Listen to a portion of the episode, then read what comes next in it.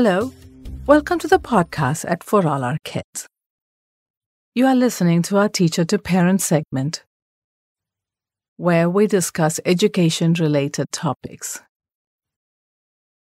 Today, we begin our first person accounts, where you'll hear from teachers, parents, and administrators as they share their experiences during the past 18 months. In today's episode, you will hear from Mrs. Usha, the headmistress of a kindergarten wing in a school in a metropolitan city. She shares her reactions to the initial school closure, some of the difficulties her students and teachers faced, and how she and her team work to continue to provide instruction to their young students. And now to Mrs. Usha's account. Hello, everybody. This is Usha. I'm a teacher, and I chose to be a teacher because I love being with children. I've been around many parts of Tamil Nadu handling children in all age groups. But I particularly love children in the nursery level, the smallest level where it all begins. And so now, I am in charge of the nursery section in the school where I studied. And I'm very happy and proud to go back to the school which has made me what I am today. Like every year, 2019 went by and 2020 rang in. Like every year, we welcomed the new year with lot of hope, excitement, and happiness. Little did we realize that things were going to change. Like every year, we started our planning with earnestness. We usually plan in the month of January, and so we started planning just like every other year. But our plans remained on paper. Come March, and the threat of corona loomed large. Schools, offices, and everything else shut things came to a standstill. At that point, all of us felt that this was just a matter of a few months.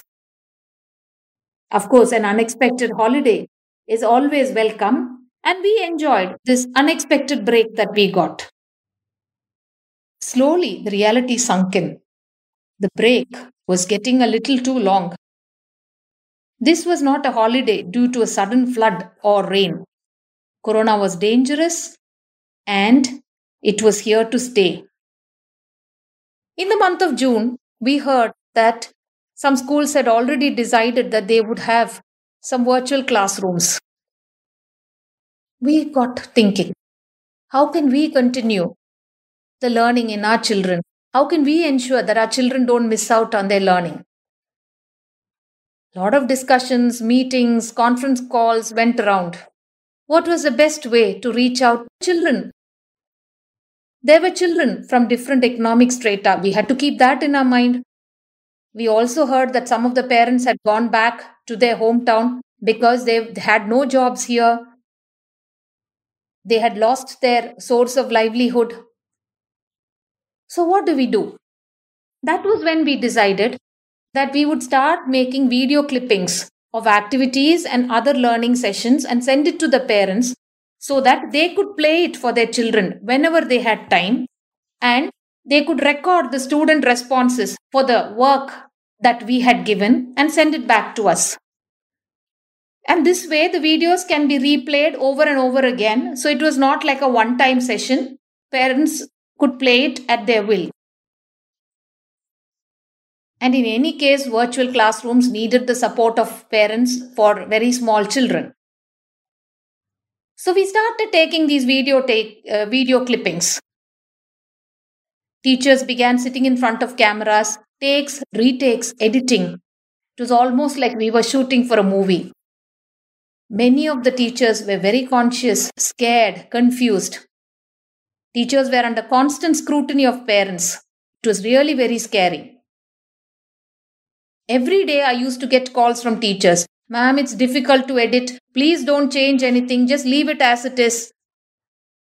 many of us felt we were working 24 into 7. The stress of staying indoors was also getting on to us. The days stretched, and then we decided we needed to bring in changes. Everything was a little monotonous. So we decided to have virtual celebrations. We celebrated Dasara and Diwali in our own little way virtually. And then we saw that this was a good idea. We were getting good positive responses from the parents. So we decided to increase the frequency of these live sessions and we sent videos once in a while. And so we are now continuing with our virtual classrooms. If you listen to me now, you would think that everything was going so smoothly. No, no, not at all. We have our own challenges. We still are not able to reach out to all children. Some of our parents don't have smartphones or some of them have only one phone which the older sibling was using for her classes. Another very, very serious challenge that we faced was financial constraint. School maintenance, paying salary to the staff, all needed money. But there was no money coming in. The government, with all good intentions, had told the parents that they needed to pay only 75% of the fee. But even that money was not coming in.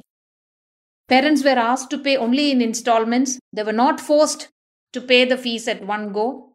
Still, money was not coming in.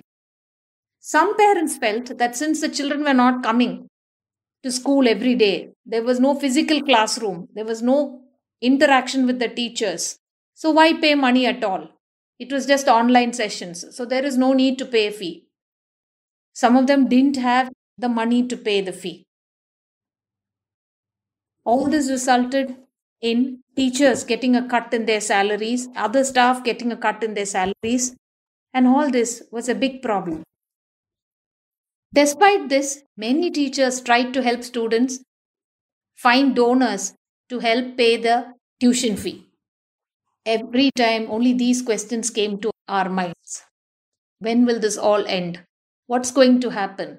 Will there be a normalcy soon? Added to this was the other important challenge of not being able to assess the student properly. In the higher classes, uh, when they had Google Classrooms, they had quizzes and paper pen tests and MCQs to assess the learning in children. But we in KG, we couldn't do that. So we did not know how to assess their learning curve. Besides, there were a few children who never attended classes and a few children whom we didn't have any know how of where they were. Like they say, tough times don't last, tough people do.